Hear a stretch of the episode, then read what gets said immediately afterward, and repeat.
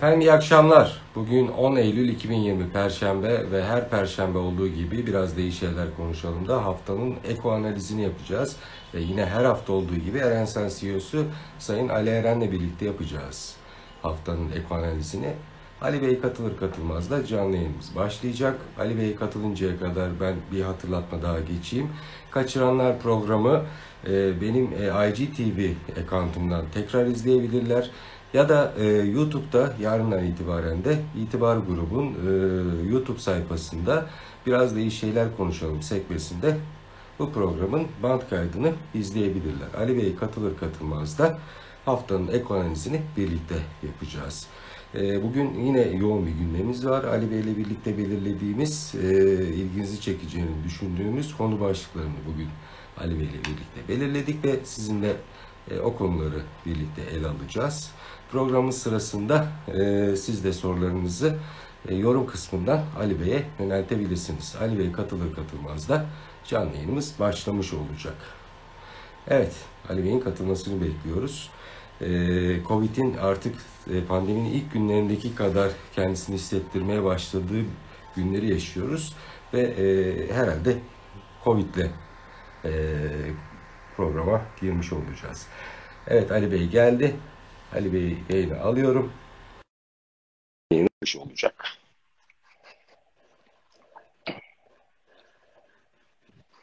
Evet Ali Bey'in katılmasını bekliyorum. İyi akşamlar Ali Bey. Hoş geldiniz. Canlı İyi akşamlar. Siz de hoş geldiniz. Bugün evdeyiz. Eve buyurun. Evet.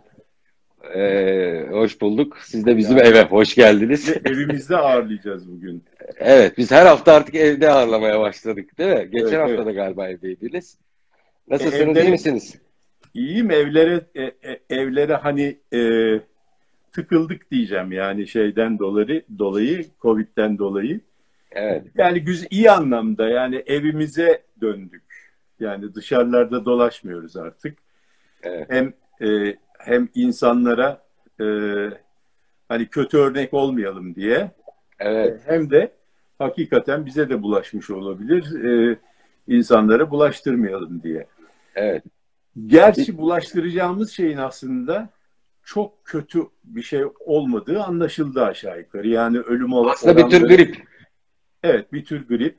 Ondan evet. sonra. Zaten başından öyle söylüyorduk. Yani biz beş aydır falan yapıyoruz değil mi bu programı? Yaklaşık. Evet. E, ilk başlarda yani e, başladığımız zaman o şekilde demiştik. Yani bunun hani çok farklı bir virüs olmadığı belli. Nereden? O da sadece ölüm oranlarına baktık biz o zaman. Yani Doğru. E, e, farkındalığı yarattık herhalde. Çıkartalım bence. Her hafta evet.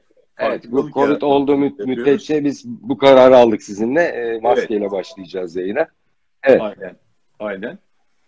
Yani biz o zaman e, şunu söylemiştik. Yani bunun vaka oranları aslında vakalar, vaka sayıları falan bunlar tarif edilmemiş şeyler. Herkesin vakası değişikti. Onun için çok inanılır, güvenilir rakamlar olmadığı için biz Doğru. işin ne kadar tehlikeli olduğuna baktık ilk önce. Dedik ki ya bunun tehlikesi nedir?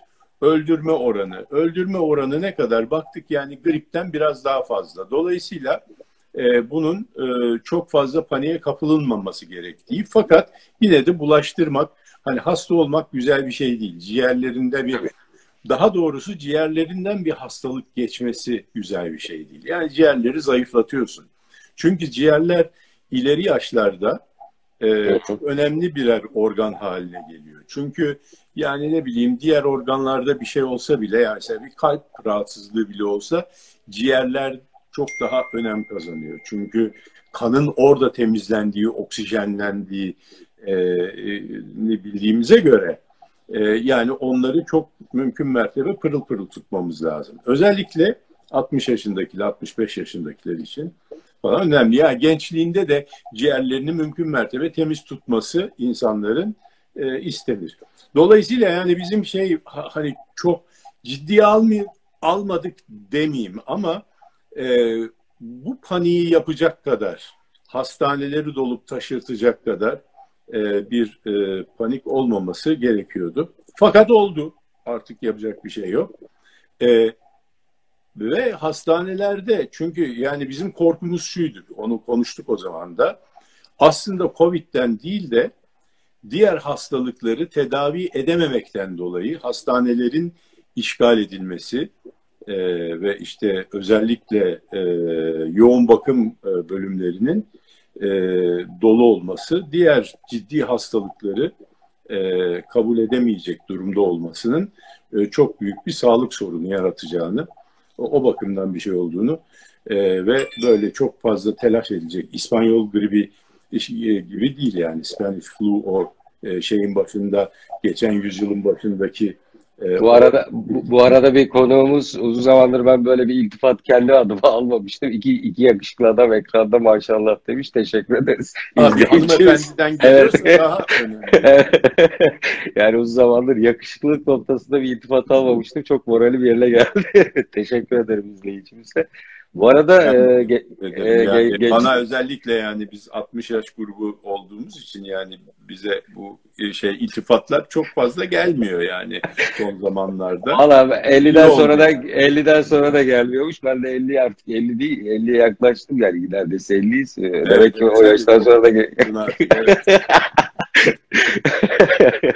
ee, Fakat bu arada... yani sen yalnız inandırıcılığın fazla olmadı. Çünkü yani birazcık saçlarına beyaz boya falan filan sürsen biraz da hafif sakal bul, bırakıp ağartsan o zaman biraz daha fazla sesin dinle, dinlenecek. Bilmiyorum evde sesin dinleniyor mu sözün ne oluyor ama yani Evdeki duruma da faydası var ben sana Valla, Biz bizim evde alımın sözü geçiyor. Valla ben artık 20 yıl önce teslim ettim. 22 yıldır evliyiz. Teslim ettim ve kurtuldum. Hiç uğraşmıyorum onunla. Daha kafam rahat böyle. Doğru. Pragmatik bir yaklaşım. Evet. Ee, evet. Yani ekonomiyi de böyle pragmatik senin gibi pragmatik yaklaşımlarla yönetilse çok daha iyi olur hepimizin keyfi. Doğrusu. Bak nasıl bağladım ya, ya ekonomiye geçmeden önce şeyi paylaşmak istiyorum. Ee, geçen hafta e, Sayın Bilal Yıldırım ve işi açıkladı e, Covid'e yakalandı. Ondan önce Sayın Babacan ve ailesi yakalanmıştı. Bugün de e, Sayın Bilal Tanıç ve eşi yakalanmış. Demek ki çember daralıyor. Yani sağlık koşulları bakımından, steril yaşam bakımından Türkiye'de e, daha e, şanslı insanlar dahi yakalanıyorsa bu hastalığa ya da bu gribe, grip türüne demek ki çember daralıyor. E, bizler atlatmadık ya da geçirdik farkında değiliz. Geçirmemişsek de bize doğru gelmeye başladı. Biz evde, iş yerinde mümkün olduğunca steril ortamlarda çalışmaya gayret ediyoruz. Maskemizi çıkartmıyoruz. E, düzgün e, her türlü tedbir almaya çalışıyoruz ama Demek ki başka taraftan da bu hastalık gelebiliyor, bulaşabiliyor. Dikkatli olmakta dediğiniz gibi fayda var. Çünkü Sağlık Bakanlığı az önce bir açıklama yaptı. Hastanelerde yoğun bakım üniteleri %67 doluluğa ulaşmış. E, bugün e, Van'da bir açıklama yaptı Sayın Sağlık Bakanı. Özellikle Doğu Anadolu bölgesine, Güneydoğu Anadolu bölgesine yönelik de ciddi tedbirler yolda diye bir açıklama yaptı. Herhalde orada sokağa çıkma kısıtları da önümüzdeki günlerde gelecek ama Batı'da özellikle ekonominin döndüğü e, kentlerde bu kısıtlamalar yine eskisi gibi keskin uygulanacak mı? Önümüzdeki günlerde göreceğiz bunu. Evet yani e, dediğiniz gibi Covid hayatımızın bir parçası ve bir müddet daha olmaya başlayacak ama dilerseniz kendi ana konularımıza bir girelim istiyorum. Ya ben. Covid konusunda şunu e, tekrarlayacağım. Geçen hafta biliyorsun e, evet. e, Perşembe günü bir e, sanayi e, konsey toplantısı Heh. vardı. Oraya Orada Sanayi onu. Konseyi'nde yani ben e, Sayın Rifat Sarcıklıoğlu da benimle aynı fikirdeydi. Bunu şey yaptı dedi ki ben de aynı fikirdeyim.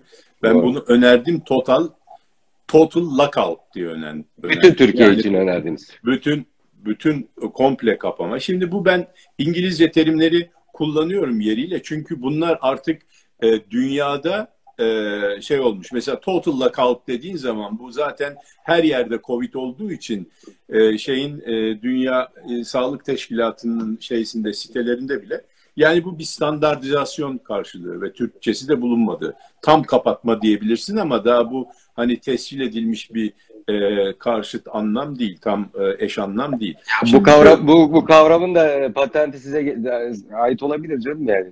Tam kapatma. Evet, yani e, şey e, bu bir şey de olabilir. Çünkü eskiden e, iş dünyasında e, grev ve lockout kanunu vardı. O da lockout evet. yani e, işverenin kapatması demek.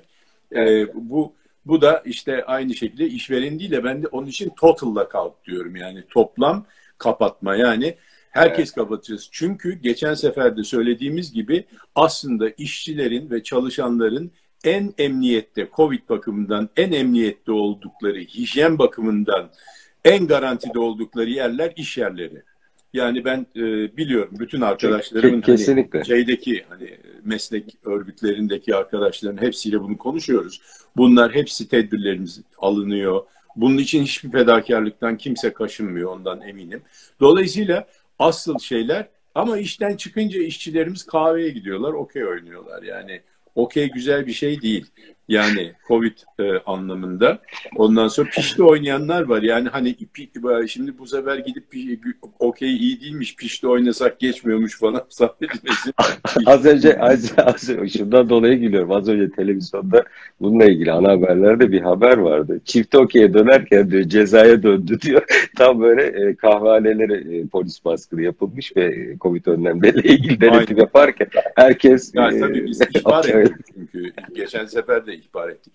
Yani e, düğünler, ondan sonra dernekler, gece akşam oturmalı, ha- hala hatta hasta ziyaretleri falan filan. Bu gibi Oo. hadiseler bunu aslında artırıyor. Yoksa Ta- çalışma değil. cenaze taziyeleri. Ha, dolayısıyla şeyde kapatmak değil, e, yani evde kapatmak e, şeyleri kahveleri şimdi kahveciler federasyonu benim bacağıma sıkacak herhalde de kahveleri kapatın diyorum. Yani tehlikeli sularda gezdiğimin farkındayım ama doğrusu bu. Şunu Yani- paylaşayım. Geçen gün e, yine iş adamı bir dostum e, bana söyledi. E, Kendisi Gü- Güneydoğu kökenli bir iş adamı. Dedi ki ya bir tane e, bizim hani, çok geniş bir aile sahibiz. E, Aile fertlerinden bir tanesi Covid sonucu vefat etti. Bizde dedi Güneydoğu'da taziye çadırları vesaireler kurulur. E, Bir kişi vefat etmiş. Sadece oydu vaka olarak bizim memlekette. Ama cenazeden sonra sayı 450'ye çıktı Covid sayısı. Çünkü taziye çadırında herkes birbirine bulaştırmış. Aynen aynen aynen öyle. Ama ama öneriniz hakikaten bu TOB'un toplantısı Fakat öneriniz evet önerim, dikkate alınmalı önerim- bence. Fakat önerim maalesef e, kahir ekseriyetle reddedildi. Yani e, Rıfat Hisarcıklıoğlu ve benim önerim tamam mı birkaç kişi daha parmak kaldırdı. Tahmin ediyorum yüzde seksenle reddiyedik ve e, biz e, kolumuzun altına koydular yürü dediler. Yani e, şey yani sanayicilerin şeysi e, bildikleri vardır mutlaka. E, onların e, oyları o yönde oldu. Neyse. Evet, şimdi diğer konulara geçelim. Şimdi programlarda biraz değişik şeyler konuşalım. Kötü şeyler konuşup duruyoruz. E, eleştiriler de almaya başladık. Size de geliyormuş galiba ama. Evet, İkinci- evet. O, ya diyorlar doğru dürüst iyi şeyler konuşun veyahut da diyorlar programın adını değiştirin. değiştirin diye ben de almaya başladım bu eleştirileri. Ee, ikinci bir müjdeden söz edilmeye başlandı. Özellikle sosyal medyada e, 320 e, milyar metreküp doğalgazdan sonra hele sosyal medyadaki iddialar doğru ise e, önümüzdeki günlerde 600 ya da 800 milyar metreküpmüş aslında o rezerv şeklinde e, açıklama yapılacağı yönünde iddialar var. Öte yandan e, bu doğalgazla ilgili e, Türkiye'nin bu anlamdaki aktif çalışmaları e, Doğu Akdeniz'de e, suları ısındırdı. Bugün NATO'da bir toplantı sürüyor. Özellikle askeri kanatları bir araya getirip o gerginliği bitirmek için NATO devreye girmiş durumda. Ne diyorsunuz bu doğalgaz konusuna bir daha gidelim mi? Çünkü çok önemli bir konu. Geçen hafta Evet, siz doğal- çok önemli bir şeyden gaz söz etmiştiniz. Tekrar gide- gelelim çünkü geçen seferden o konuda da çok e, e, şey geldi, e, soru geldi hatta itirazlar falan filan.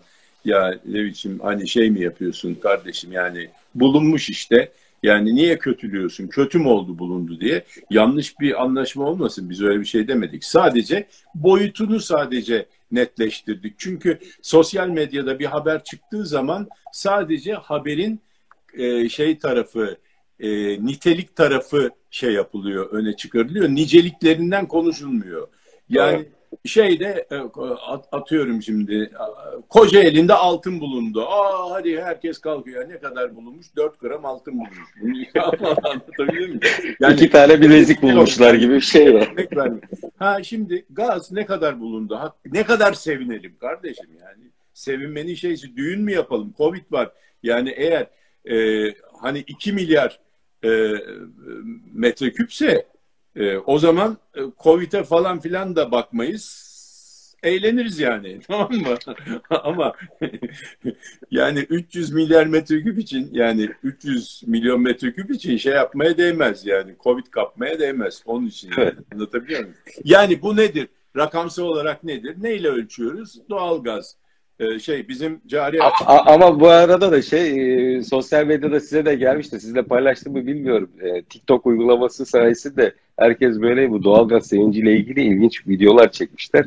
E, bakmanızı tavsiye ederim. Birkaç tanesini atarım yayından sonra size. gönder bana onları bakayım. Yani doğal doğal yani evdeki bütün ocakları yakıp böyle doğalgaz keşfettik diye böyle sevinen dans eden insanlar var. Tamam Türkiye'de onları onlara ihtiyacımız var. İyi şeyler, güzel, güzel yani güldüren şeylerle biraz şey yapalım yani. Çünkü bazı şeyler oluyor hiç hoşumuza gitmiyor. Moralimiz bozuluyor falan. Onlarla hiç olmazsa şey yapalım. Ya şunu dedik kardeşim biz neyle bunu e, neye seviniyor sevinebiliriz bundan? Cari açığımız düşerse seviniriz. Çok seviniriz. Yani kadar. neticede her şey pa- paraya çevriliyor ya.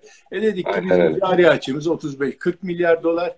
E buradan da yılda 1,5-2 milyar dolar gelir. E işte iyidir yani. Hani ama o Allah bereket versin. hani hani cari açığımız olmayacak falan filan diyenler var. Ondan sonra hatta şöyle diyenler var. Bundan sonra beyler doğalgaz bedava olacak falan diyenler. Öyle bir şey yok. Rusya da bedava mı? Keşke bundan sonra keşke bundan sonra daha fazla kaynaklar bulunur da e, bundan e, biz de nasipleniriz yani vatandaş olarak. Şimdi saygın, saygın televizyonlarından Yalnız- bir tanesi de şöyle bir başlık atmıştı. 60 ülkeye pazarlanmak için görüşmelere başladık diye. Evet, evet öyleydi. Fakat şimdi burada mesela İsrail doğalgazı buldu ilk önce Doğu Akdeniz'de. Ne, ne zaman buldu? 2010 yılında buldu.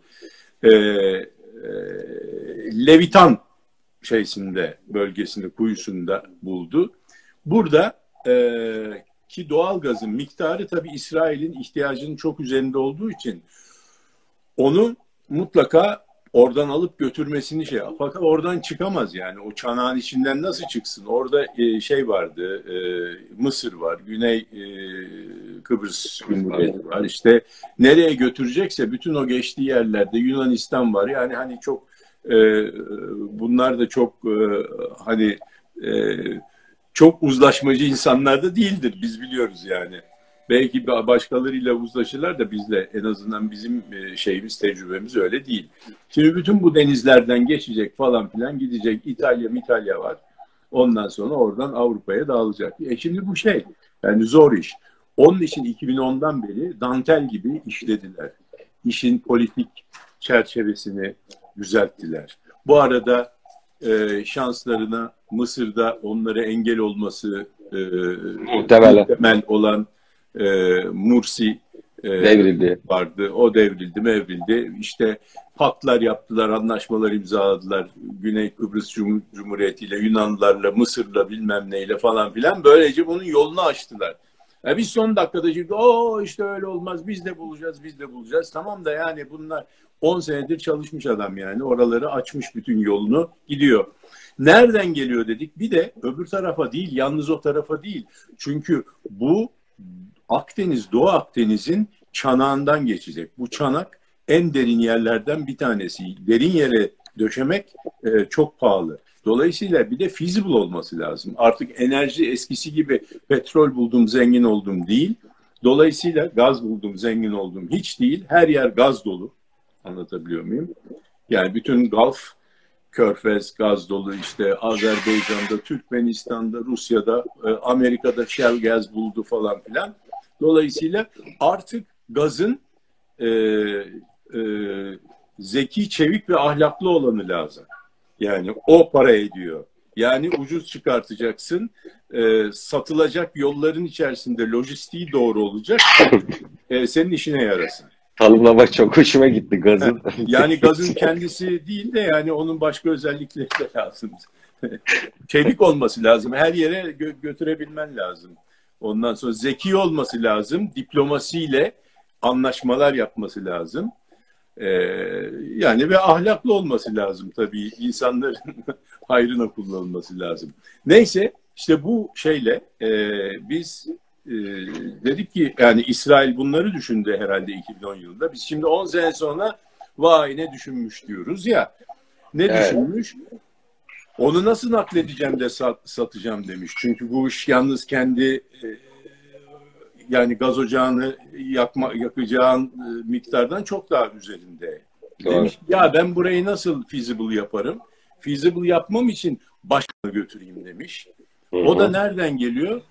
Arabistan'dan gelen bir hat olursa o da buraya bağlanırsa çok daha fazla miktarda gider. Fazla miktarda olduğu zaman bu çukurları açıp buralara bu hatları döşemenin maliyetlerini e, ben e, amortize edebilirim diye düşünmüş. Bunun Geçen, için- geçen hafta bir hattan söz etmiştiniz. Körfez krizi öncesi bakın- kullanılan ama sonra e, artık atıl duruma gelen bir Evet, boru evet, hattından Trans- söz ettiniz. Trans-Arabian o. Evet. Ee, bizim ilk önce e, şeyin e, bu Doğu Akdeniz'de çıkan gazın o zaman haritayı tam şey yapamadık.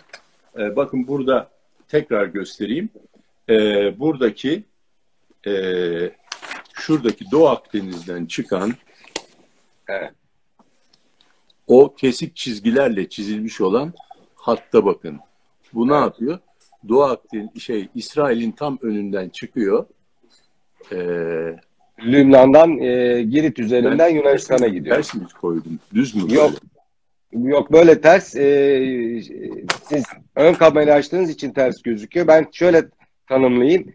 E, Lübnan'dan tamam. çıkıyor. E, Girit adası üzerinden e, şeye gidiyor. E, Kıbrıs'ın Lübnan'dan altından İsrail'den çıkıyor. şu İsrail, an İsrail'den çıkıyor. Daha önce Lübnan'dan çıkıyordu. Kıbrıs'ın, Şimdi is- evet ha, Kıbrıs'ın kuzeyinden, altın evet altından güneyinden, e, kuzeyinden Gir- geçiyor. Girit Ee, üzerinden Yunanistan ana karasına bağlanıyor. Yunanistan ana karasına gidiyor. Oradan da çıkıp e, çizmenin İtalya. topuğundan İtalya'ya giriyor ve Evet. Avrupa'ya, Kuzey Avrupa'ya da dağılıyor değil mi? Burada Evet. kimle şey yapılması lazım? Anlaşma Mısır'la yapılması lazım. Yaptılar. Güney Kıbrıs'la Cumhur, Rum Cumhuriyeti ile yapılması lazım. Yaptılar. Girit zaten Yunanistan'a bağlı. Yunanistan'la yapılması lazım. Yaptılar. İtalyanlarla da yaptılar. Fakat şimdi buradan çıkıp gönderdikleri gazla bu işi yapmaları biraz feasible değil. Hala belki politik olarak yine de hani e, şey maliyetine katlanılabilir ama bir de feasible olması lazım. Dediğim gibi zeki, çevik ve ahlaklı olması lazım. Yani Evet. o zaman neden değil onu da gösterelim. Ee, neden feasible olmayabilir? Orada bir çanak var. Ee, e, Akdeniz çanağı. Neyse onları şey yaparsak detay. Biz pahalı olduğunu şimdi söylemekle iktifa edelim. Ve ona e, ilave olarak götürmek istediğimiz, bu doğru mu koydum, ters mi? Yo doğru koydunuz ama şimdi şey aksini gösteriyor. Bir dahaki hafta o e, aksini kullanalım. Şu mu? Yok yok. Şimdi siz doğru gösteriyorsunuz ama ön kamerayı açtığınız için e, ayna yansıması gibi gösteriyor. Evet Tamam. tabii. Yani onun için soruyorum. Ben Evet. buradan yanlış görüyorum. Evet. Şimdi buradan Arabistan'da bakın e, Körfez'den çıkan e, şöyle göstereyim. İki tane boru hattı var. Körfez'den çıkan boru hattı var. Evet. Bu e, kırmızı olan eskiden Evet. mevcut bir hat. Bu mevcut hat geliyor buradan bakın Lübnan'ın güneyinden Akdeniz'e çıkıyor. Yani Tamam mı? seyircileriniz için şunu söyleyeyim ben Golan Tepelerinin yani yıllardır e, e, aynen, aynen. Lübnan'ın Ee, güneyinden evet. çıkıyor. Şimdi İsrail şöyle düşünmüş olabilir diyorum. Bu tamamen spekülasyon. Bunu yani birisi söylemiş değil, e, planlanmış falan bir şey değil. Madem ki burada çalışmayan böyle bir hat var diyorum. Tamam, çalışmayan. E, dur bir dakika.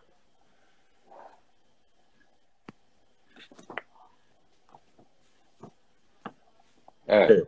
çalışmayan böyle bir hat var. Bunu buradan e, mutlaka çalıştıracaklardır.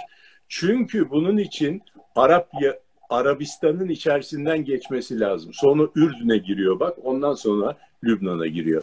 Şimdi Arabistan'ın üzerinden uçtular. Değil mi Kirchner'le beraber?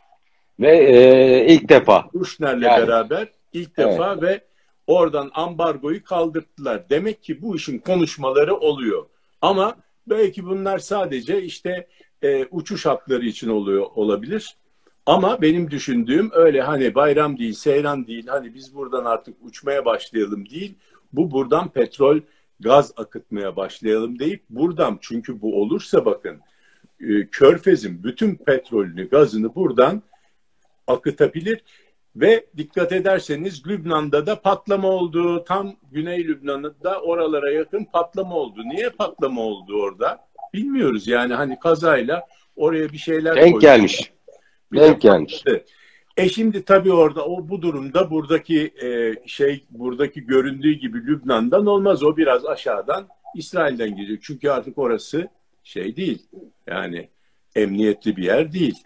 Yani, Dolayısıyla oradan çıktığı zaman denize e, Akdeniz'e o zaman öbürüyle birleşip Avrupa'ya bağlanabilir. Ben bunu söyledim. Yani bu tamamen spekülasyon uzun atılmış bir hadise. ama bu, şu, bu şunu da gösteriyor. Bizim yıllardır Rusya ile bir türlü anlaşıp anlaşamadığımız sonucunda el sıkıştığımız Azeri doğalgazını e, Avrupa'ya taşıyacak. E, e, İran ve e, Irak'taki petrolü ve doğalgazı taşıyacak boru hatları vesaireler güme gitmiş oluyor. Ha, evet. Bravo. Yani bunu niye konuşuyoruz? Çünkü eğer böyle bir şey oluyorsa bu planlanmış demektir yani. Yani bu iş böyle aa fikrim geldi yani benim şimdi yaptığım gibi aa bak bu da böyle olur mu acaba deyip yapılan şeyler değil bunlar. Uzun süre planlanır. Bütün politikaların yani zeki kısmı. Hı hı. ve ahlaklı da olacak ya. Evet. ahlaklı olması e, kurallara uyması. Hı hı. yani hukuka uyması. Ne ne hukukuna? Deniz hukukuna uyması. Uluslararası anlaşmalara uyması. Çevik Hı hı. olması feasible olması oradan oraya hemen taşınabilmesi kolay. Ondan zeki olması da diplomasiyle önünün açılmış olması dolayısıyla zeki çevik ve ahlaklı e, hikayesi buradan geliyor şimdi buradan bakacak olursak ne bizim offside'da kaldı Şimdi bu ters dönmüş vaziyette olduğu için ben bunu şey. Türkiye- Yani Türkiye'yi Türkiye'yi bulursam buradan galiba evet.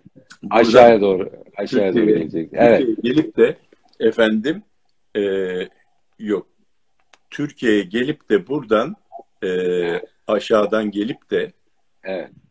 Türkiye'den e, işte İskenderun'dan denize çıkan hat belki Boşa çık- Arabistan'dan gelerek Türkiye'nin üzerinden akması gereken ve çok da feasible olan karadan gittiği için çok Evet. da feasible olan hat bu arada offside'da kalmış oldu. Hakem düdük çaldı. Offside dedi. Bu golü vermedi. Doğru. Öbür taraftan öbür e, akın geliyor. Öbür taraf gol atacak gibi görünüyor şu anda. Yani şeyimiz NATO toplantısına ne çıkacak bilmiyorum ama ben şuna benzetiyorum. Maçın bitmesine birkaç dakika kala e, yani böyle mahallenin kabadayı e, abileri vardır ya siz maç yaparsınız. Son dakika, son 5 dakika gelir ben de oynayacağım der. Maçı bozmaya çalışır. Tekrar maç yapacağız der. Biz birazcık şu anki durumda o pozisyona mı düştük Evet, acaba evet, diye evet. ende- Yani biz endişelenmiyor bozmaya değilim. çalışıyoruz yani biz mahallenin bir biraz böyle e, yaramaz çocuğuyuz ya böyle fırlama fırlama. derler. Sert abisi. Biz, ha, yok, Sert abim bilmiyorum hani Öyle Hani diyelim. kadar dayak yemedik inşallah yemeyiz. Yemedik. Evet. En kötü şey avanak avni olmak. Hani böyle deve dilavere şey yapar, dayılanır ondan sonra dayağı yer oturur. Ama öyle bir şey e, yani öyle bir şeyimiz yok tabii. Bizim e, şey e, avanak avni gibi bir durumumuz yok. Çok güçlü ve şeyiz yani. Deve Evet. dilaver olmasak da epey bir e, kaslı bir durumumuz var. Hem askeri açıdan hem de ekonomik açıdan. Her şeye rağmen ekonomik açıdan da onu unutmayalım. Biz Neyse. bu mavi biz bu mavi vatanda sadece Yunanistan'la kavga ediyor diye düşünüyor herkes bizi ama biz Yunanistan'la kavga etmiyoruz. Aslında sizin açıkladığınız bu e, haritalar vesaire şunu gösteriyor. Biz aynı anda bütün Avrupa Birliği ülkeleri ve İsrail'le bir satranç oyunu içindeyiz. Yunanistan burada belki o e, diğer ekip adına Tabii, günah tabii. keçisi olmuş durumda. Ay şimdi gazı gazın sahibi e, İsrail olduğu için tabii ki onun organize etmesi lazım. Onun açtığı yoldan gidiyor. Dolayısıyla bu bir anda Doğu Akdeniz e, Meselesine dönüyor. Kıbrıs meselesi, Kıbrıs meselesi pek o kadar dünya kamuoyunda bilinen, duyulan bir mesele değildi. Daima işte gelir anlam planı geldi. Birazcık hafif duyulur gibi oldu 3-5 gün. E ama orada o sırada e, şey maçı vardı, e, ne bileyim e, çeyrek final maçı vardı, e, şampiyon kulüpler. O daha fazla haberlerde yer buldu, geçti gitti. Ama şimdi gaz olunca iş başka e, tabii oldu. Onun için bu Doğu Akdeniz çok daha fazla şeyde Fransa ile Şimdi- bozacak kadar e, Ben orada sağ, bir şeysi var. sağduyunun kazanacağını gene düşünüyorum. Şöyle uluslararası diplomaside şöyle bir şey vardı. Ya sorunu çözmezsiniz ya da sorunu şeye e, bırakırsınız. Başka bir bahara bırakırsınız. Eğer sorun çözülemiyorsa. Çünkü biliyorsunuz uluslararası ilişkilerde çözülemeyen sorun savaşa sebebiyet verir. Ne Fransa ne Türkiye ne de Avrupa Birliği böyle bir şeye izin vermeyecek ya da istemeyecektir. Tabii, Büyük tabii. ihtimal ötelenecek, sorun yumağı bir başka bahara kalacaktır ama bu aradaki yapılan kavga gündemleri işgal etmiş olacak. Ama bugün e, saat 3.30'da başlayan yani Türkiye saatiyle 15.30'da başlayan NATO'daki e, toplantı daha sonuçları açıklanmadı. Ara ara bakıyorum internete. Herhalde bize bir gidişatla ilgili bir bilgi verecek bu Tabii, konuda. işin, işin askeri ve politik tarafına biz girmedik. Yani Girmedik. Sadece Zaten bizim bu alanımız değil. hatları şey yaptık. Yani belki bütün bu e, şu anda Evet. siyaset sahnesinde ve yani e, Akdeniz'in bazeninde oynanmakta olan bir askeri ve siyasi bir oyunun esasını teşkil eden sadece iki tane hattan bahsettik. Bir tanesi Trans-Arabian Pipeline, ikincisi de EastMed Pipeline. Yani İsrail'den kalkıp İtalya'da sona eren pipeline. Bunlara biz temas ettik. Bu işin politikası falan filan. Sadece ne şekilde bunun nerede, hangi aşamada olduğunu söyledik. Öbürü hakikaten yani daha diplomasiyi bilen, işte politikayı dış politikadan iyi anlayan kimseler. Ee, bizim yani fikrimiz olabilir ama onlar sürekli bu işin içerisindeler. Onun için onlara saygısızlık. Evet, politika demişken bir Amerika'daki seçimlere bir değinelim istiyorum. Ne diyorsunuz? Ee, Trump'ın şansının arttığı Vallahi- söylenmeye başlandı. Amerika'ya gitmeden Geçen hafta da çok önemli bir şey söylediniz. Hayır hayır. Ee, şey Amerika'da önce şu bu taraftaki bölgedeki durumu bitirsek öyle geçsek yani. Geçelim, tamam. Ee, sonra hani gitme gelme şimdi şey Covid de var biraz şey yapabilir yani. Ee, Olur olur. riske Nasıl girmeyelim. 25 Yani- dakikamız kaldı da ben o yüzden böyle hepsini şey, sıkıştırmaya e. Avrupa Merkez Bankası Başkanı e, bugün e, bir e, Açıklama yaptı. konuşması vardı, açıklaması vardı. O tabii önemli çünkü Avrupa Merkez Bankası Başkanı e, zırt pırt konuşmaz. Konuştuğu zaman bir mesaj vermek için konuşur. Evet. Ondan sonra e, Amerikan borsalarında pozitif etkiledi açıklaması bu arada. Düşüşteydi, artışa geçti. öyle mi? Evet. He. Okey. Hatta bizim gedikliğimiz Tesla'da biraz durumu düzeltti ondan sonra. Evet, ne kadar düzeltmiş olabilir onu bakacağız. Şimdi Evet. burada yani beni en çok e, o yaptığı konuşmada ve sonra soru cevap bölümünde yani zaman zaman şöyle bir kulak kabartıp dinledim başka bir şeyle meşgul olurken. E, en çok beni e, etkileyen e, veyahut da aklımda kalan e, şeysi şu oldu. Bir, bir defa dedi ki yani bu e, genişleme devam edecek, kuantitatif gelişmeye ne isterseniz vereceğiz demeye getirdi. Yani Evet. e, merak etmeyin. E,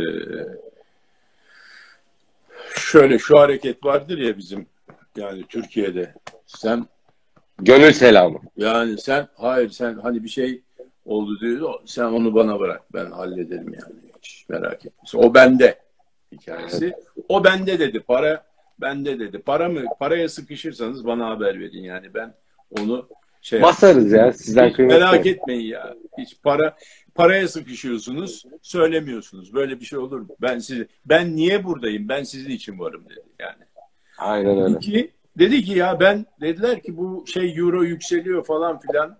Doları e, hali pürmelali çok kötü seçim falan olacak adamın ülkesinde dolar düşüyor falan filan.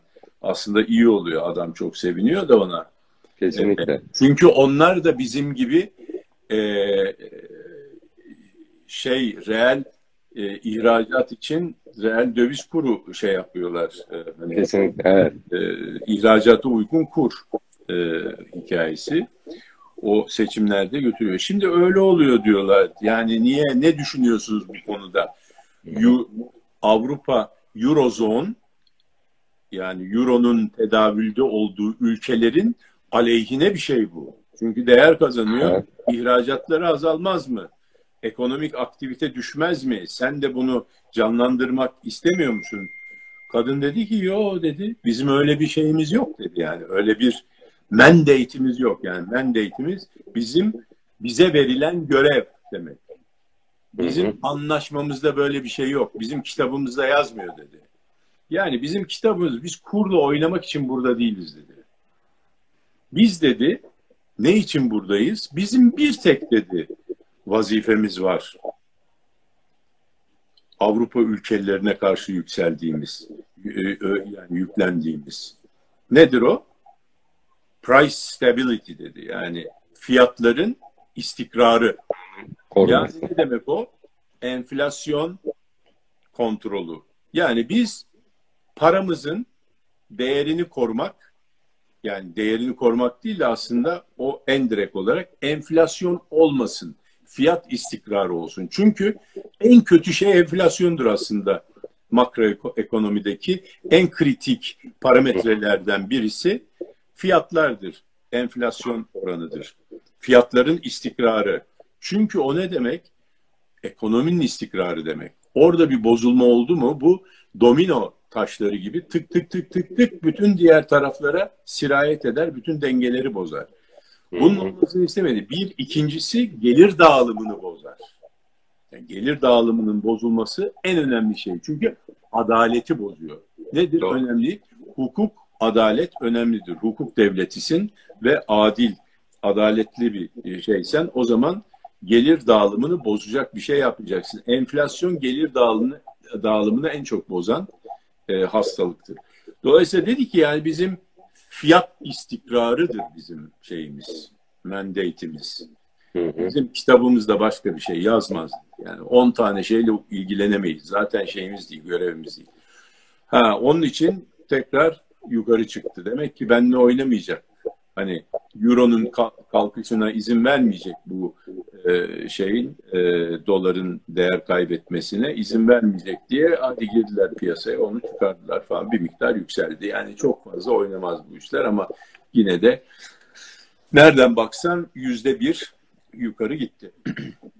Dolayısıyla buradan bizim ekonomiye geçersek bizim de Bizde, böyle bir bizde de tarihi rekor kırdı. 4.49, 7.49'lara kadar, 7.50'lere kadar Ve geldi. bizde bir şey var. Yani bizde de yani bizde halbuki böyle demiyor Merkez Bankası. Ya kur benim işim değil kardeşim.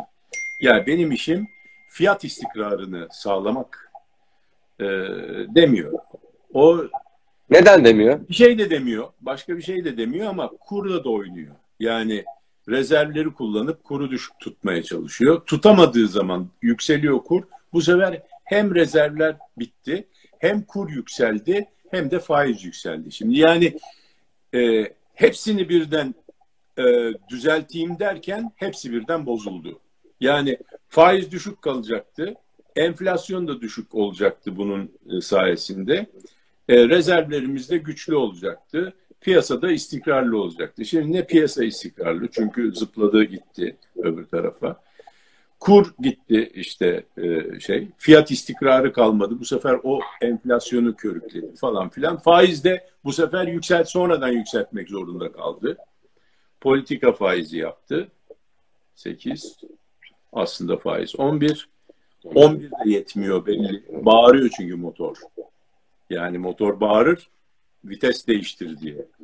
Yani vitesli arabalarda eskiden ne yapardık? İkinci vites, ondan sonra bir bağırır da araba, devir çok yükselir, beni üçe at demek o. Üçe atacaksın yani bir vites daha atacaksın yukarı ki rahatlasın motor, kendine gelsin. Şimdi böyle bir vites daha, e, üçüncü vitese atması lazım faizi. E ne oldu ama bu arada şeyler bitti. E, rezervler tükendi. Öbür tarafta e, kur yükseldi. E, kur yükseldiyse bu işte ihracat için iyidir diyor. Yani e, ihracat için bu kurun yüksek olması yanlış. o. Doğru değil yani öyle bir şey. Ee, ya bence değil. Bunların hepsi bakın yani bir fikir. Ee, yani başkasının başka bir fikri olabilir. Ama e, mutlaka okuduğumuz şeyden konuşmamız lazım. Yani kitapta yazan şeyi ilk önce esas almamız lazım ve ona uygunluğu şey yapmamız lazım. Yani Ayhan, ben- Bey, Ayhan Bey reel faiz vermesi lazım diyor. Reel faiz vermesi lazım. Doğru. Reel faiz vermesi lazım. Ee, şimdi yüksek kur olursa o zaman daha iyi ihracat yaparım diye bir laf dona, dolaştı şimdi. Kim dedi, niye dedi bilmiyorum da bu reel yüksek kur ihracatımızı artırır. Yanlış. Ben geçen sefer de söyledim yani işin içinden gelerek yani manavım ben yani domatesi alan satanlardan bir tanesiyim. Tamam mı? Neyin kaç para kar ettiğimi biliyorum. Halden kaça alıyorum.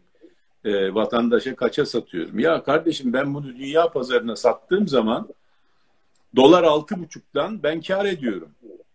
Hı hı. Bana yedi buçuk, yedi kırk karı e, verme. Yani ben bunu alırsam e, yani hak etmediğim bir karla şey yaparsan piyasanın dengeleri bozulur. Yani tamam ben ben de onu istemiyorum. Ya kar niye istemiyorsun? Ya kardeşim bu istikrarsızlık getirecek biliyorum. Ben belki 3 ay 3 kuruş para daha fazla para kazanacağım ama ondan sonra aleyhimize olacak istikrar bozulacağı için. Doğru. Neden istikrar? Neden istikrar bozulacak? Aslında sanayici böyle düşünüyor değil mi Ali Bey? Yani Ya hepsi Al- öyle düşünmüyor maalesef. Ben sana söyleyeyim. Yani hepsi diyor ki aman diyor ne kadar yükselir. Bugün 8 olsa ne güzel olur falan filan daha fazla para kazanırız. Yok böyle bir şey yani. Bu ödün e, yani bu şey diyorlar trade off. E, ne diyorlar bize? Al ver mi diyorlar. Öyle bir şey verdiğin zaman alıyor. Ama böyle bir şeyi böyle bazı şeyleri verdiğin zaman aldığın zaman çok daha fazlasını verirsin. Yani. Ben daima korkarım bundan yani. Hak etmediğim bir şey geldiği zaman eyvah derim yani. Ayar bozuldu bir yerlerde. e, yine bir yerden bir tokat yiyeceğiz. Hadise budur. Şimdi neden? E, çok net. Eğer ihracatı bu şekilde artırabiliyorsan o zaman 9 yap kuru kardeşim. Yani bizim 100 150 milyar dolar ihracatımız olan varsa 300 olsun. Bu mümkün mü? Hayır. Katiyen bu mümkün değil. Bizim çünkü bir üretim kapasitemiz, bir e, satış kapasitemiz var. Bu ancak yavaş yavaş artarak gider. E, yani bir de dünya ticareti böyle çalışmıyor. Yani kimse kalkıp da her sene yüzde otuz ihracatını artıramıyor. Şimdi ne yaparsa yapsın kurunu. Tamamen kuru kontrol eden e, ülkeler bile bu mümkün değil. Bunu dolayısıyla olmaz. Neden olmaz? Çünkü o ihracatı yapan şirketlerimiz döviz bazında borçlu. Ya dolayısıyla döviz yükseldiği zaman adamın borcu artıyor. Adamı boğuyorsun sen. İhracatı gerçek yapacak olanı boğuyorsun yani. Dolayısıyla bu iş onun için olmaz. Onun için ben bu şeyden bu oraya nereden geldik? Ee, Christian. Lagarde'dan, Lagarde'ın söylediği şeyden bir hani kendimize bir şey çıkartabilir miyiz? diye. Ben ben istikrar sağlamakla sorumluyum. Ha ben kurla kurla uğraşmak için burada değilim. Öyle bir e, şeyim yok diyor. Benim öyle bir görevim yok. Öyle bir şeyim, vazifem, sorumluluğum yok diyor yani. E biz niye kurla oynuyoruz o zaman? Yani kurla oynamayalım kardeşim. Yani çünkü ayar bozuluyor. Neden? Ha, bir şey iyi olacaksa oynayalım. Tamam iyi niyetle yapılıyor ama sonunda olmuyor. Onun için yapmayalım. Bu işin e, şeysini kaçırmayalım. Yani e, e, tadını kaçırmayalım. Şunu artık normal istikrarlı bir şeye gelelim yani istikrar olsun her şey her gün böyle aman bugün dolar neymiş diye bakmayalım yani ihracatçı da bakmasın onlar da istemiyor artık yani Doğru. Her şey istikrarlı olsun. Fiyatlar stabil olsun mümkün mertebe. Kurlar stabil olsun. Faizlerimiz stabil olsun. Bir yere otursun. Piyasa bunu kendisi dengeler. Bırak onu piyasaya kendisi dengelesin. Bu kadar. Şimdi e, ağzınıza sağlık. Şimdi iki tane daha konum var. Bunlarda bir tanesi Tesla. E, daha doğrusu Elon Musk. Diğeri de Amerika seçimlerine girmek istiyorum izin verirseniz. Yaklaşık Tamam. 15-16 dakikamız var. E, ikiye bölelim bu süreyi. E, dünya tarihinin en büyük servet kaybını yaşadı. Elon Musk geçtiğimiz günlerde pazartesi salı günü yaklaşık 28 milyar dolar e, şirketinin Çok yavru düştü. para. Ama kendisi de söylüyordu. Yani çok pahalı gidiyor Tesla Çok bu kadar. ya. Vallahi ben- olmamalı. Ben 16 diyordu. milyar dolar kaybetsem e, yani 16 milyar dolar kendi serveti gitti. 28 milyar dolar şirketinin değeri Ya ben. Ama da 16 milyar kaybetsem epey e, şey yaparım yani. ya 16 milyar dolar ki. diyorsunuz. Ben 16 bin lira kaybetsem herhalde bir, bir hafta uyuyamam. yani 16 milyar Yani 16 bin çok kaybetmiş ya. Vallahi. Yani şu durumda 16 bin lirayla ben bir hafta uyuyamam herhalde. Neyse işin esprisi bir tarafa tabii Allah sağlık versin önce de. Ee, dünya tarihinde bir gecede Yani ya da onun kaybettiği parayla biz bütün bankalarımızı satın alırız biliyorsun biliyor Ya, musun? 16 milyar Türkiye'deki dolar, bankaları satın alırız bir günde kaybettiği parayla. Ya ya ya. Ve e, bugün biraz toparladı hisseleri. E, hasar 22-23 milyar dolarlara gal- galiba düşmüş. Ne diyorsunuz? Kaç Şey- kapattı? Kaç kapattı? Vallahi herhalde Daha da bir Ya, saati, iki saati var daha. herhalde 380 dolarlarda 80 falan. dolardaydı ama 360 dolarlar seviyesindeydi az önce baktığımda benim. E o zaman o zaman şöyle Ama, oldu. ama şöyle bir şey de var. ikiye bölündü hisseleri. Bunu da paylaşalım. Yani 2 7 5'e bölündü. 5'e. beşine 5'e bölündü özür dilerim. Tabii. Bölüne bölüne. Yani şu an kaçırıyoruz artık. Söylemiş olacağız. Değil mi? Ben söylediniz. sevmem, sevmem öyle yani ben demiştim falan demeyin ama biz yani 5 5 aydır ne konuşuyoruz da aman Tesla overvalued. Tesla'nın fiyatı çok yüksek. Sakın Tesla almayın. Bunların hepsi elleri yanacak alanlar falan. Tepeden alanlar %25 kaybetti. 100 dolar yatırmış olan 75 dolar şu anda. 25 doları gitti adamın yani.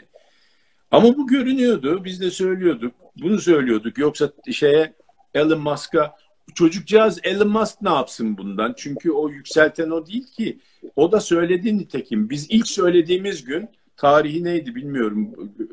4, 4 ay önce. Ha, 4 ay önce. Biz dedik ki ya o zaman yüksek bu fiyatları bu Tesla'nın. Bu ne biçim şey dedik aslında. Bunu ne yaptığı, yaptığı belli bu şu kadar fabrikası şu kadar. Hatırlar mısınız o dönemde 25 bin araç fazla Ertesi gün, satacak. Perşembe günü biz onu dedik. Cuma günü o da söylememiş miydi yüksek bizim fiyatlarımız diye. O, o fiyatlardan daha yüksek şu anda düştüğü yer bile. Evet. Fakat şöyle bir şey var biliyor musun? Yalnız Tesla değil birçok firma aynı durumda. Yani ama Tesla kadar hiçbirisi değil. Ben Tesla kadar olan böyle şişmiş balon olmuş bir şey görmedim daha hayatımda yani. Onun için bu gözümüze battı da hep bunu söyledik. Şimdi mesela Apple da çok arttı Hı hı. teknoloji değil mi teknoloji? O da 2 trilyona geldi. E ama ya Apple kardeşim 1976 yılında kurulmuş. E, ondan sonra Steve Jobs gelmiş, her şeyi yapmış, ayrılmış. Ondan sonra zor günlerinde geçirmiş, geri dönmüş, tekrar şirketi toparlamış, telefon yapmış, bilgisayardan telefona geçmiş, bilmem ne yapmış. Tim Cook almış 2011 yılında.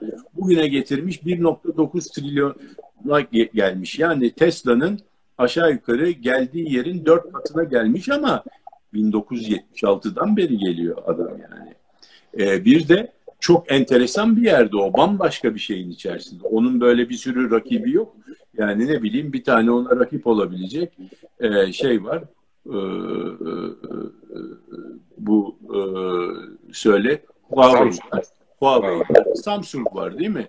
Halbuki burada 20 tane araba fabrikası var. Toyota'sından Volkswagen. Neyse bunları konuştuk zaten. Bir daha söylemeyelim. Şimdi Evet. bir de şöyle bir tehlike var. Ve o tehlike Tesla'da onu konuşacaktık bu sefer. Bu e, bugün aslında bu şey düşük düşme hikayesi olmadan. O zaten düşecekti yani mutlaka inecekti. Bu arada ben onun düşmesine de şey oynadım yani bir miktar az bir şey para yatırdım. Short ettim Tesla'yı. O te- short ettiğim şeyden de yüzde elli para kazanmış durumdayım şu an. Yüzde elli yani bak şey söylediğimden beri o duruyor kontrat. Kasım kontratı e, put option e, yüzde elli yaptı bu. Ama yani gidiyordu sıfırlanıyordu yani böyle gitseydi e, yanmıştı. Ama ben söylediğim şeye inandığım için ve inan hani pa- kendi paramı yatırmadığım zaman başkasına tavsiye etmem yani. Kendim riske giriyorsam başkasına tavsiye ederim. Ki bunu tavsiye etmedik. Sadece şeyden e, değerinden e, konusunda bir takım hesap kitap yaptık burada. Neyse neticede şöyle bir tehlike var. Tesla'da ulaşmak üzereydi. Hisse senedinin fiyatı böyle yükseldiği zaman fazla miktarda bu sefer primli bir şekilde hisse satıp sermaye e, şirket primli hisse satıp çok pahalıya e, kendisi için çok ucuza sermaye e, e, ediniyordu. Sermaye artırıyordu yatırımları için. Doğru. Yatırımları için mi ama? Dikkat edelim. Bunları böyle yapıyor şirketin. Şirketin parası yükselmiş, yükselmiş fiyatı. Satıyor o fiyattan, primli fiyattan hisseyi satıyor. Aslında e, neyse teknik konu ama sermayeyi nominal fiyattan çıkarması lazım. Te- Tesla'nın 1 dolardan çıkarması, 3-5 dolardan çıkarması lazım ama gidecek 2000 dolardan e, belki 1500 dolardan bilmiyorum hisse senedi satacaktı tekrar. Bir e, seyreltme operasyonu yapacaktı. Kendi Onu, onu, onu yapacağını açık, açıkladı zaten. özgür Yani ağırlığını azaltma. Onu yapacağını açıkladı. Eyvah dedim yani. Yandı yani. Te- tam patlama olacak, kriz olacak. Çünkü ne yapıyorlar şirketler? Bunu yapıp bu sermayeyi alıp o sermaye ile kendi e, e, hisselerini satın alıyorlar. Treasury stock dediğimiz hazine e, şeysi, hissesi. Yani şimdi bu kanun çıktığından beri Amerika'da hakikaten yapılan yolsuzluğun haddi hesabı yok. Bu çok sakat bir şey. Yani Bi- Bizde yasak bu. Yo yo bizde de var. Bizde de alınabiliyor. Bizde de alınabiliyor ama bizde yani e, piyasalar çok daha sığ olduğu için Allah'tan o kadar para olmadığı için Evet. Bunlar bu operasyonlar biraz başka e, sebepleri de var tabii. Bu operasyonlar daha zor. Almanya Amerika'da ama ve dünyada bunu çıkardığı zaman herkes kapış kapış alıyor muazzam hisse giriyor. Muazzam bir para olduğu için bak bir günde 16 milyar kazanan bir günde 16 milyar kaybediyor. Kaybeden kazanabiliyor. Bu paraların karşısında hiçbir şey durmaz kardeşim. Dolayısıyla burada her türlü yolsuzluk olur. Ki bu yolsuzluk değil yani daha doğrusu Amerika'nın müsaade ettiği yolsuzluk olması gereken işi yollu hale getirdiği bir durum. Bu e, Mart'taki e, çöküntü de oradan oldu. Bütün şirketler bunu Boeing de yaptı yani Amerikan şirketleri. Kendi parasıyla çok ucuz olunca para ya borç olarak alıyor, sermaye artırarak alıyor. Ondan sonra onunla gidiyor kendi hisse senedini alıyor ve yükseltiyor. O herkes kazanıyor. Onu yatırımcıları kazanıyor, kendisi kazanıyor, efendim şeysi kazanıyor, genel müdürü kazanıyor, bütün yönetim kademesi kazanıyor. O ne güzel falan. En sonunda patlıyor ama. İşte Şimdi Amerika- yapılacaktı. Tam bak e, yani e, borsa e, ilahları razı gelmediler ve onu çökerttiler. Şimdi yapacak mı bilmiyorum. Şimdi bir de şey bekliyor Biraz zor. herkes. Amerikan seçimlerinin sonucuna göre de herhalde rüzgarlar değişecek. Son Şimdi bak- 5-6 dakika oraya bir gelmek istiyorum. Şimdi En şu azından var, bir giri, girizgah yapalım o konuya. Çünkü haftaya Amerikan falan seçimleri. tartışalım. Evet. Çünkü e, sizin Amerika'yı çok iyi biliyorsunuz. Hem e, eğitiminizi orada aldınız, uzun yıllar yaşadınız, orada iş e, iş yapıyorsunuz. Yok çok geride kaldı aslında benim yaşam ama Evet. takip ediyoruz artık yani İyi, iyi biliyorsun. Oradaki atmosferi, ruh hali biliyorsunuz. Yani şeyleri takip ettiğin zaman sosyal medyaları bir de adamların gazetelerini falan filan okuduğun zaman orada ne oldu ne bittiğini herkes işte CNN'i de açıp onu da seyrediyorsun şey yapıyorsun. Şimdi şöyle Amerika'ya gelirse sat, sat, satır arasını okumayı iyi biliyorsunuz e, medyadan da takip etseniz. Çünkü oradaki insanların veya oradaki yöneticinin alet ruhiyesini satır arasını okuyabiliyorsunuz. Orada yaşadığınız için. Şu Amerika'ya bir gelelim isterseniz. 5 dakika Ya, ya en azından bu hafta bir girizgah yapalım seçimleri. Amerika'da şöyle e, yani seçimlerin kimin kazanacağı tabii ki çok önemli. Yani bu hani dedikleri gibi Amerikalıların milyon dolarlık soru. Yani kime sorarsan ya abi onu bilirsen ben ben e, herkes kendine göre para kazanır. Ya işte e, Trump kazanacağını bilsen işte borsaya yatırırsın yok öbürünü bilsen şunu yaparsın bunu yaparsın. Yani dolayısıyla çok önemli. Fakat netice itibariyle biz Türkiye açısından baktığımız zaman ve diğer ülkeler de dahil yani Avrupa'da da, da bunun içine kat. Hatta Çin'i de bunun içine kat. Aslında netice itibariyle çok fazla bir şey olmaz. Çünkü diye düşünüyorum ben. Yine de yani burada bir mülahaza hanesini açık bırakıyorum. Tabii ki bunlar Evet. hepsi benim sadece naçizane fikirlerim. Çünkü şöyle bir dikkatlice baktığın zaman, zoomladığın zaman Amerikan e, yönetim sisteminin içine bir zoom yapıp girdiğin zaman görüyorsun ki bütün orada e, mutfakta işi yapan yani mutfaktaki aşçı, aşçı yardımcısı, yamaklar bilmem ne bir sürü kimse şöyle biri patatesleri kesiyor, biri domatesleri şey yapıyor, soğanları şey yapıyor. O av biraz ağlıyor, ağlayanlar da var. Ondan sonra bir de şef var. Şef onları karıştırıyor. Şef yardımcısı şeyleri, garnitürleri hazırlıyor. Bunları hazırlayanlar aslında aynı şey, aynı adamlar. Yani baktığın zaman eee, bu lafı hiç sevmiyorum aslında baktığı zaman. Yani bakmadığın zaman ne olacak ki aynı şey. Neyse o hazırlayanlar aynı adamlar. Bunlar e, işte derin devlet dediğimiz veya establishment dediğimiz hadise bu. Bu mutfaktan pişeni kim servis yapıyor? Başkan. President, Mr. President, başkan. Ona veriyorlar, servisi o yapıyor. Şimdi onun servis stili farklı olabiliyor ama yemek aynı yemek. İçeriden menü or- orada yapılıyor.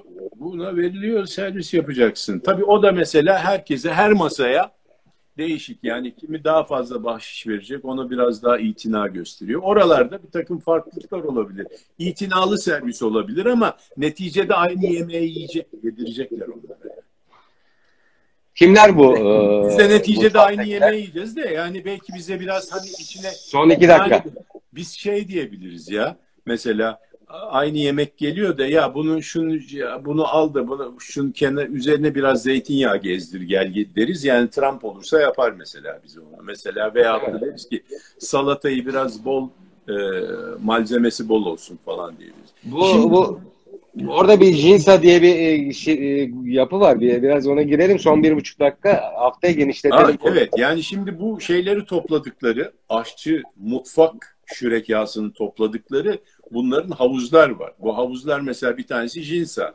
Bu Jinsa aslında e, e, bir e, İsrail e, uzantılı bir e, kurum ama gayet e, yani legal çalışan bir Amerikan dış politikası için çalışan bir örgüt. Ee, yani Jewish Institute of e, e, neydi? Jewish Jewish Institute of National Security e, Association. Association. Tamam mı? Şimdi burada e, burada bir sürü çok önemli adam var. E, buna gireceğiz önümüzdeki e, Önümüzdeki hafta isterseniz bu konuyu ele alalım. Çünkü orada think tank kuruluşları vesaireler Türkiye var. için de çok büyük e, implikasyonları var yani Türkiye içinde. Mesela başka bir örgüt daha e, belki insanlar e, bu arada Google eder bakarlar diye. Son Evet. 5 saniye. 10 saniye. E o zaman boş ver. Onu şey yapmayalım. Biz herkese iyi akşamlar dile- dileyip. Hafta haftaya Amerikan seçimlerini al, ele az alacağız. Sonra haftaya Amerikan seçimleri ve Amerika'daki devlet mekanizmasının e, dibini göreceğiz.